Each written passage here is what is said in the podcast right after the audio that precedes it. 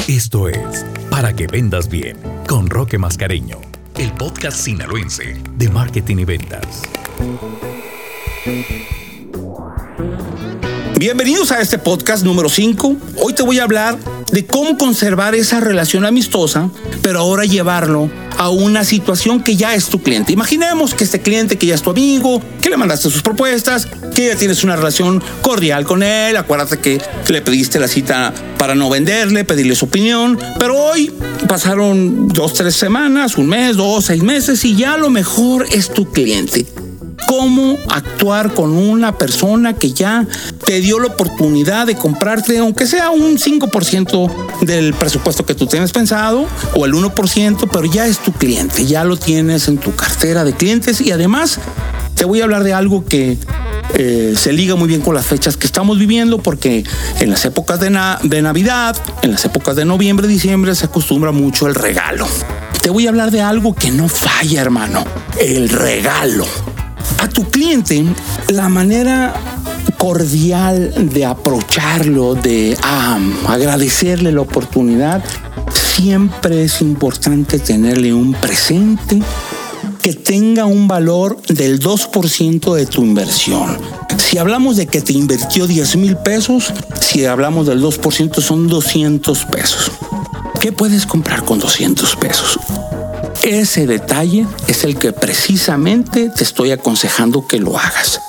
200 pesos una USB, una gorra, una playera con la imagen de su hobby, eh, tal vez un detalle como una tarjeta si le gusta mucho el café con 200 pesos. Bueno, tu creatividad es el límite.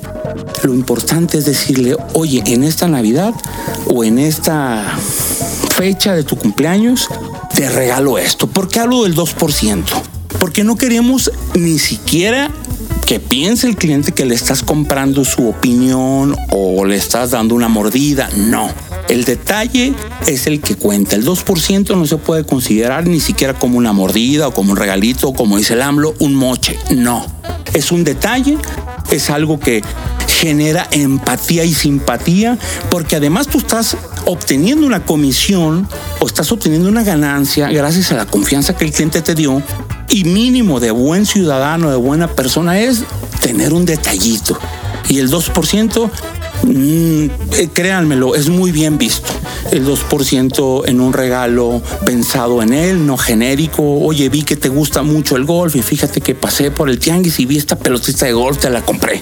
No es lo que cuesta la pelotita de golf, o no es la USB con la música que le gusta a él, o no es la gorra con el logotipo de la marca que... No es eso, es el detalle, es el que estés siempre presente.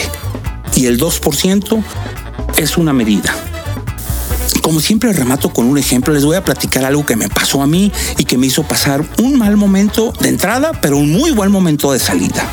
Tenía un cliente que me compraba bastante, digamos.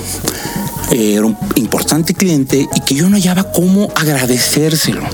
Y le dije, cliente, eh, fíjate que es mi oportunidad ahora en tu cumpleaños de hacer una retro contigo, de agradecerte, de mm, me encantaría poderte regalar este, algo acerca de lo que a ti te gusta, estoy pensando en esto, ¿no?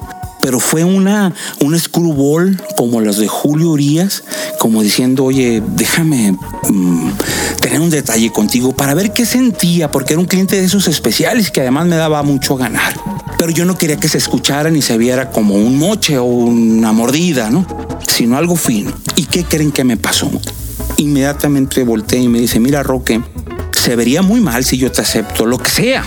Ni un regalo, ni nada tienes que cumplir conmigo.